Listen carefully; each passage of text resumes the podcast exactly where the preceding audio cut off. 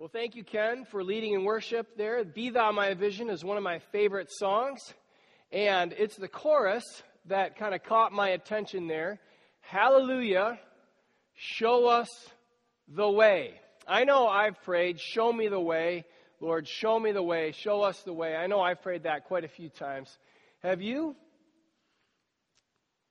So, one of the reasons I need to pray that is because my default settings are broken. You know, like when I have a computer, I usually leave everything on default because I figure, you know what, the engineers knew what they were doing and I don't, so I'm just going to leave everything on the default settings.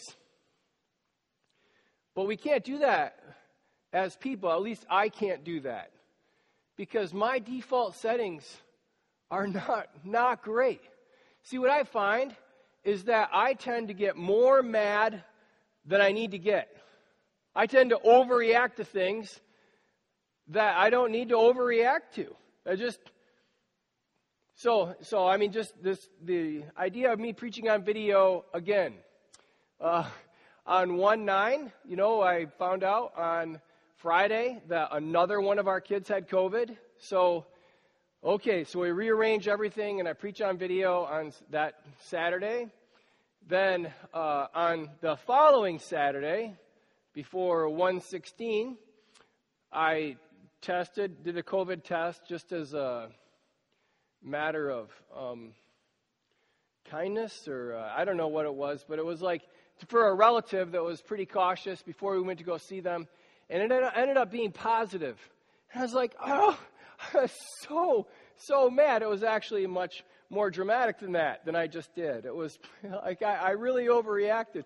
But that's because of all the red tape I knew was coming because I had COVID. I'm just saying my default settings are broken. And just, just so you know, this should be, Lord willing, this will be the last Sunday I'm on video.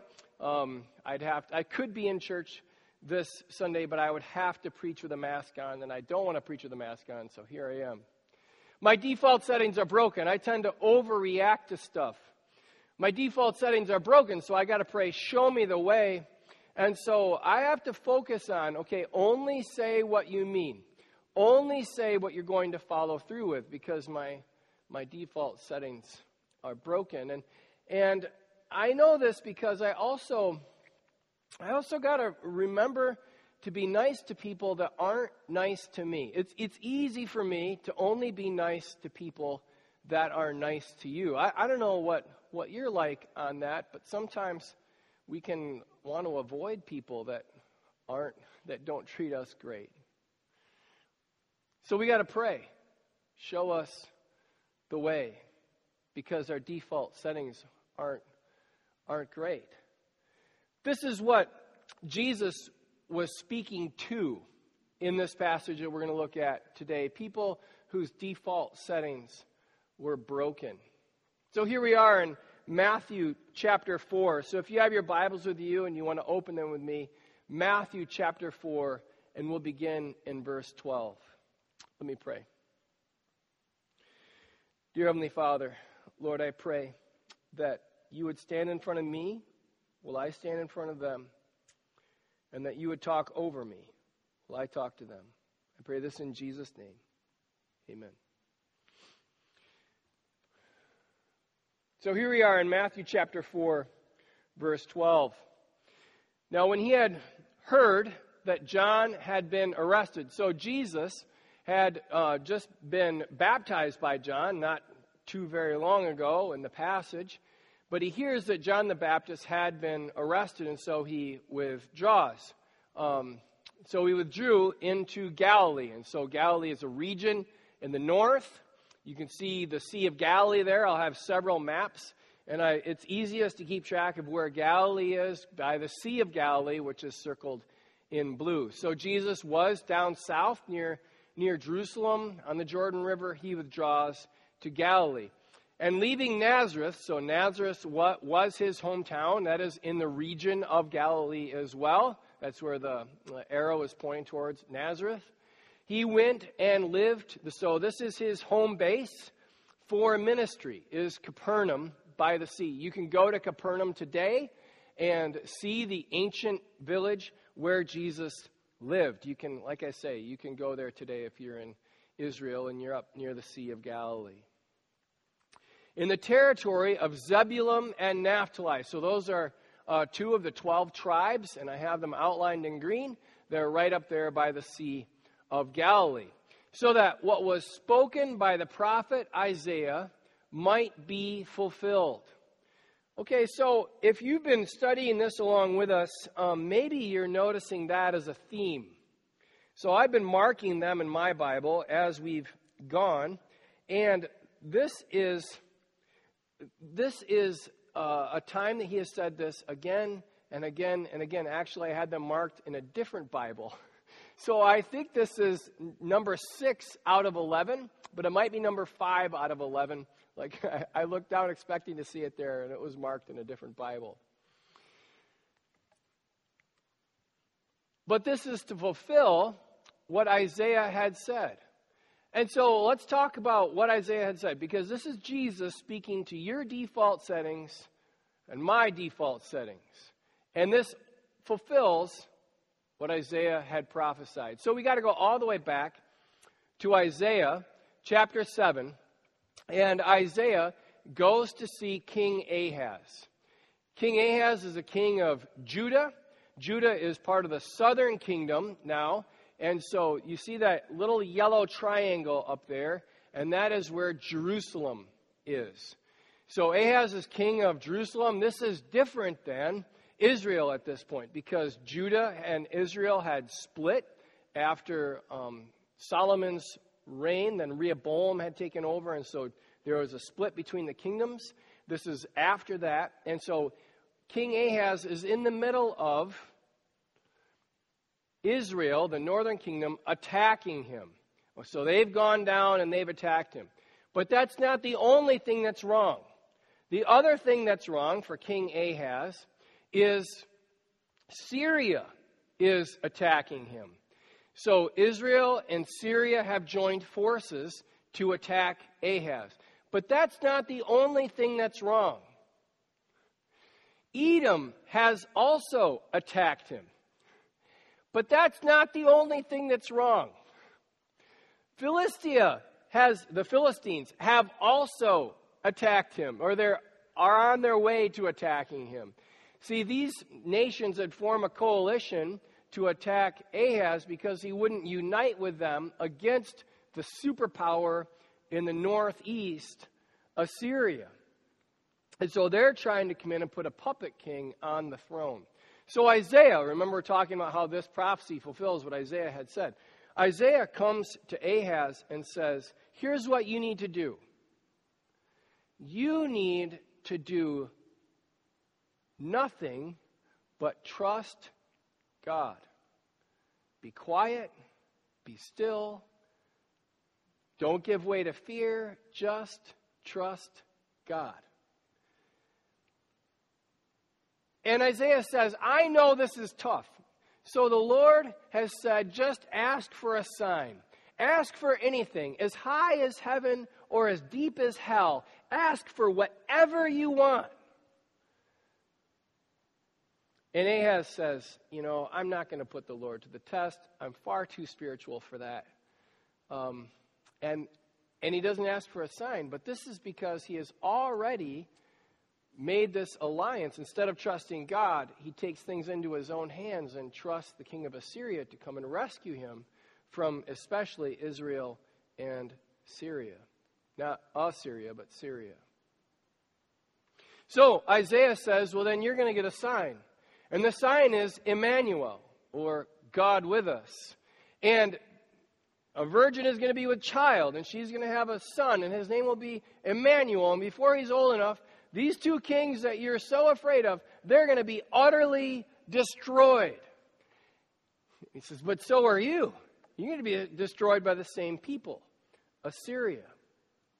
And so this is the prophecy that Isaiah gave that Matthew is quoting.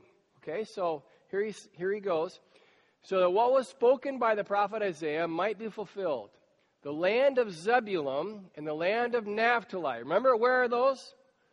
Those are in the northern part of Israel. They're on the wrong side of history. They're the wrong people.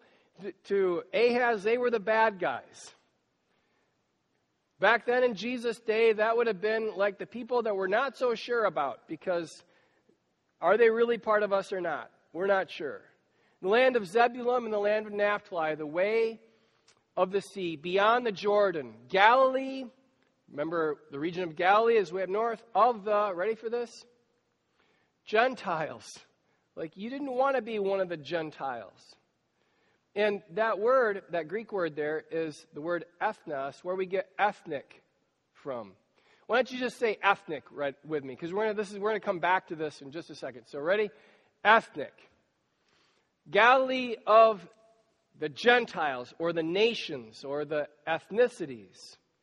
The people dwelling in darkness. What strikes me is Matthew and Isaiah write about this like people choosing darkness, like they're dwelling in darkness. They are staying in darkness. The people dwelling in darkness, the people that are on the, are on the wrong side of history, the people that have gotten so much wrong, the people dwelling in darkness have seen a great light. And for those dwelling in the region and shadow of death, how many of you are like, I wonder if there's real estate available in the region and shadow of death? Like, I wonder if I could move in to the region and shadow of death. What are the schools like in the region and shadow of death? What is the crime rate like in the region and shadow of death? And for those who dwell in the region and shadow of death, on them a light has dawned. This is the quote Matthew uses to introduce Jesus in his ministry. He came preaching to people who are dwelling, who are sitting, who are living in darkness. And he says it's like light came and shone on them. So he says, from that time, Jesus began to preach, saying, Repent for the kingdom of heaven is at hand.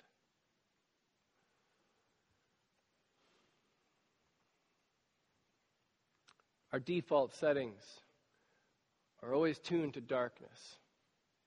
Their default settings were darkness. They lived in darkness. And to those people, Jesus came preaching.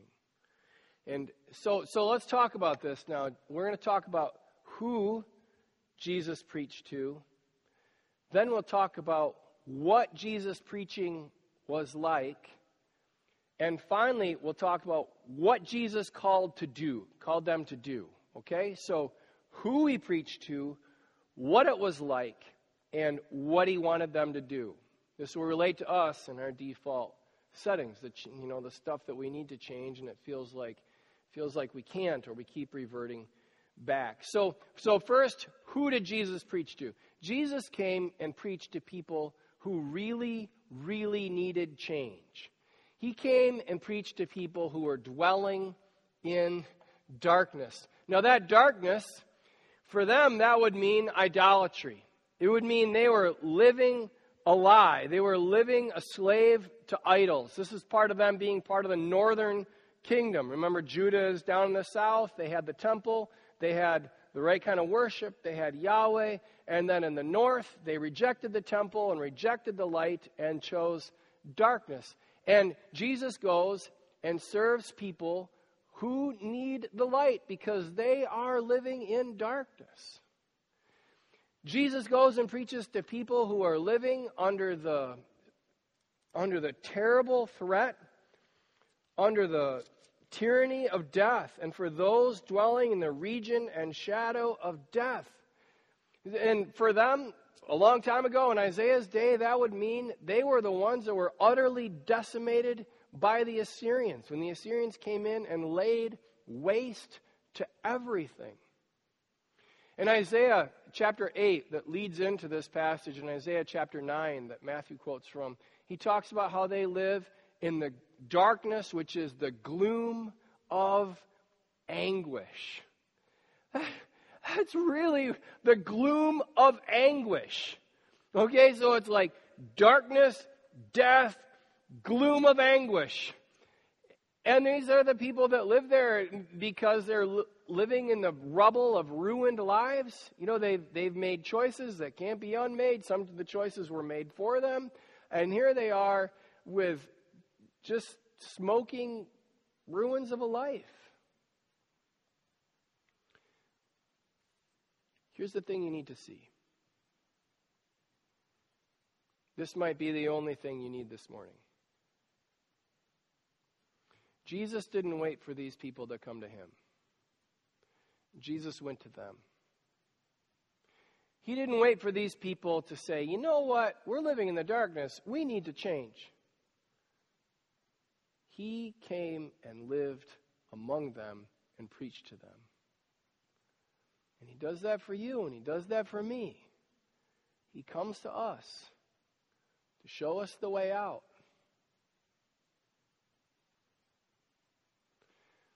Jesus came and preached to who did he come who did he come and preach to? People that live in the dark. People that live in the shadow of death, people that live in the gloom of anguish. Jesus came to people that need change. And what was Jesus preaching like? Jesus preaching was like light. This is what it says twice. The people dwelling in darkness have seen a great light. And for those dwelling in the region and shadow of death, on them light has dawned. See, Jesus, when he came preaching, it was like seeing light. When you've been living in the dark for a very long time, it was like seeing light. Now, let's talk about what does light do? Well, for people who are living in the lie of idolatry, it's like showing them the truth. It's like when you wake up in the middle of the night and you got to go to the bathroom and you're trying to not wake up your spouse and so you don't turn on the light. You just kind of go in the dark and you're kind of walking through your room in the dark and you you know stub your toe on something. You do that because you can't see the truth about what's in your way. And jesus preaching is like light. It just shows us the truth about what's in our lives. Light is like truth. Light is life giving you think of like photosynthesis you need light to live. And Jesus' teaching is like that. You read that and you read about the forgiveness of sins, and it is utterly life giving. You read Jesus' teaching, and it's like it's like truth. Uh, it is truth. I mean, it's like light. That is truth. It's like it's life giving, and it's also it's also hope giving. It also gives us hope and courage to people who are living in the gloom of anguish. Jesus came preaching light. Now, look, this is really important because light is really required for any and all positive change that I, that I mean I can think of. You think of like surgery. Would you want to go into surgery if the surgeon was operating in the dark? You know, like, oh, we're experimenting with this new thing. Like, we don't turn any light on. We just go in and start cutting and kind of feel our way through it. I think, I think you'd want light to be on, you know, when, when you're having surgery, as much light as possible. Or, or what about, what about a haircut? Would you be okay with someone cutting your hair in the dark? You know, most of you, I think, would rather have surgery in the dark than a haircut in the dark. Well, like, we don't want to have a haircut in the dark. You go into beauticians, and that, that's pretty well lit most of the time. You think of like, I think of, I guess in my mind, I think of like dressing rooms when they show them in the movies anyway, and you have the, all these light bulbs all around the mirror. Like there, there's a lot of light in there because when they do their makeup, they really want a lot of light because it really helps you put the makeup in the right spot, I guess, or get get everything. You, you can't do that in the dark. You can't put makeup on in the dark. I even think I don't even think it's risky getting it dressed in the dark. You know, if you're going to make a positive change, you need light.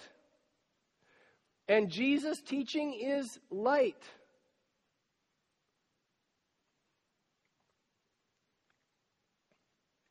Jesus came and preached.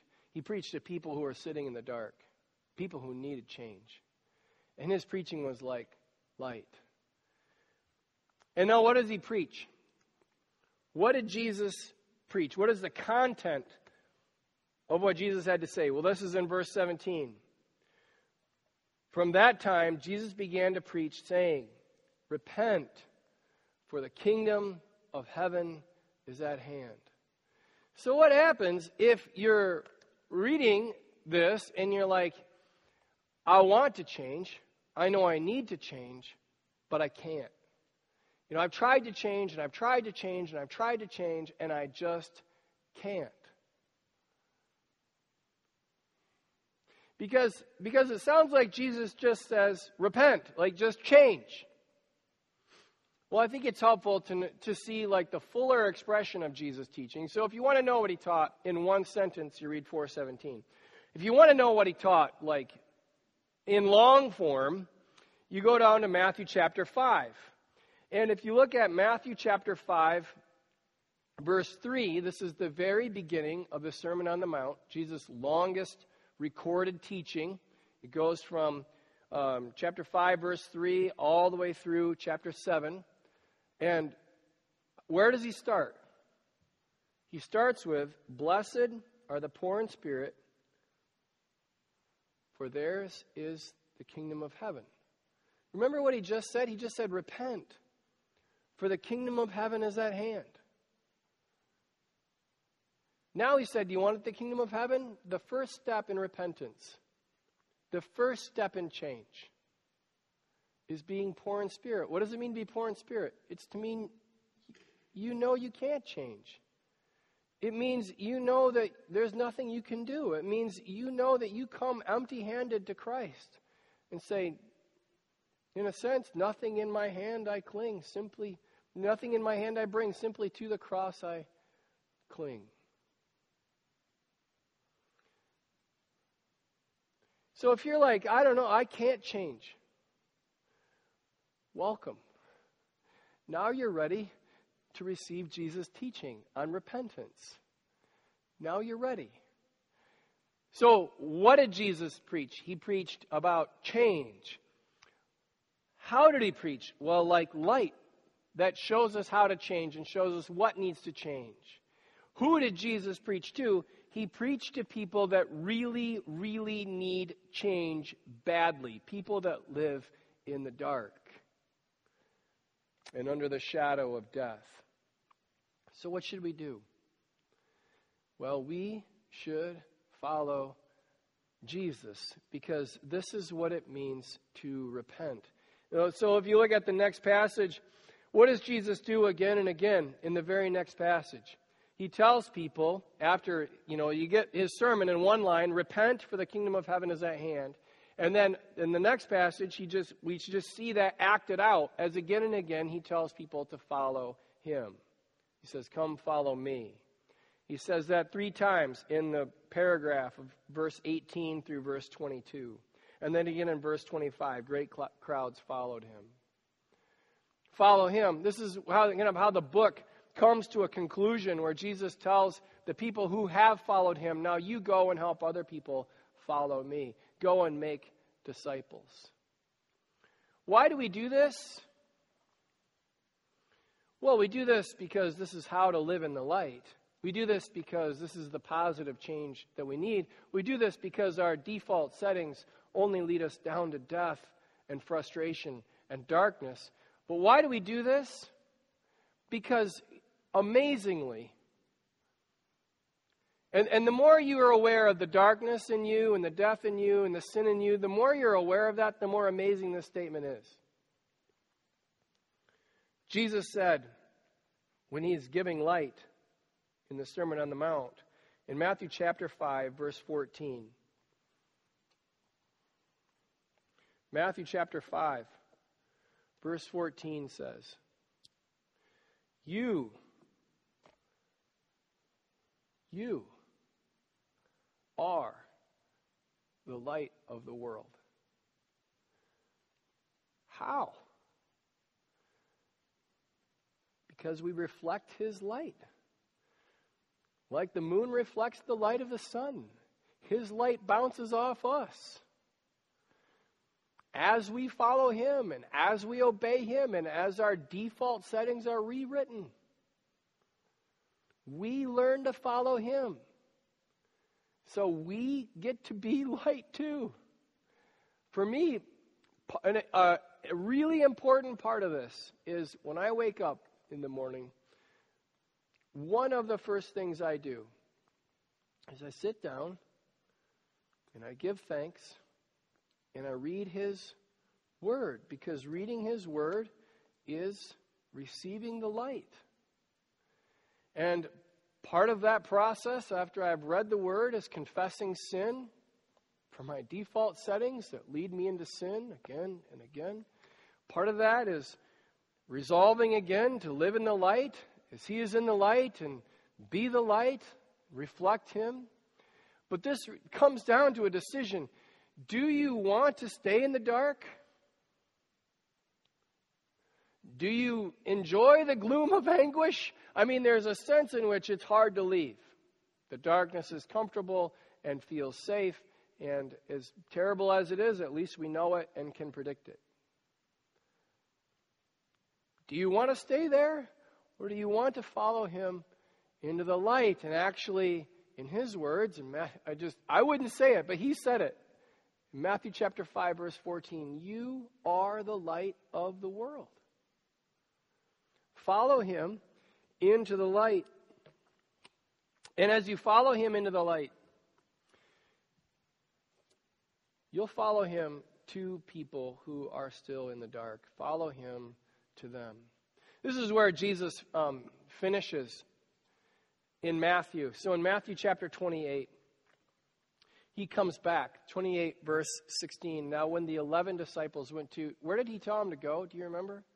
Maybe you'll say it out loud. You want to say it out loud? Galilee. He come back to Galilee. Of the Gentiles, remember?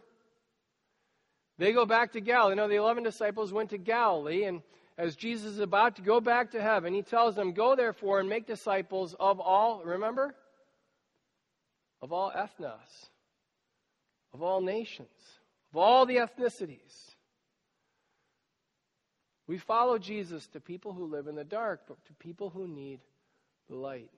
And just like Jesus, we don't wait for them to come to us. We don't wait for them to figure it out. We don't wait for them to become good people or nice people or we like Jesus, love them because Jesus first loved us.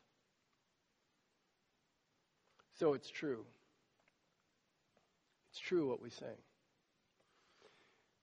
We ask Jesus to show us the way, and we pray, keep our eyes on your light.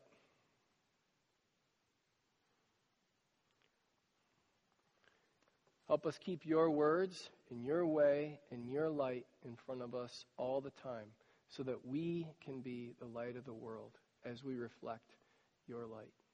This is why I follow Jesus. We're doing this sermon series called Why Follow Jesus. This is why I follow Jesus. I follow Jesus because he is the light. Dear Heavenly Father, Lord, I pray that you would make us truthful people as we live in the light. That you would make us life giving people as we live in the light, and that you would make us hope giving people as we live in the light. Lord, help us receive that and reject the darkness. We pray this in Jesus' name. Amen. Before you cut me off, before we're done, here are the discussion questions for this week. Remember, this is taking place online and, and different groups, but also room 110 in the very back, just past the kitchen. Here are the discussion questions. If you can do this in room 110 or like on your way home or over lunch or whatever. Matthew 4:16 implies that even though people need to change, they don't. You know, they dwell in the darkness. Why do you think people don't change? So you all know people who need to change and who don't. Why? Have you ever experienced Jesus to be light. How has that been true in your experience? And number three, read Matthew 4:17. How would you coach someone who confides in you, I want to change, but I just can't? Thank you. I love you, and I miss you.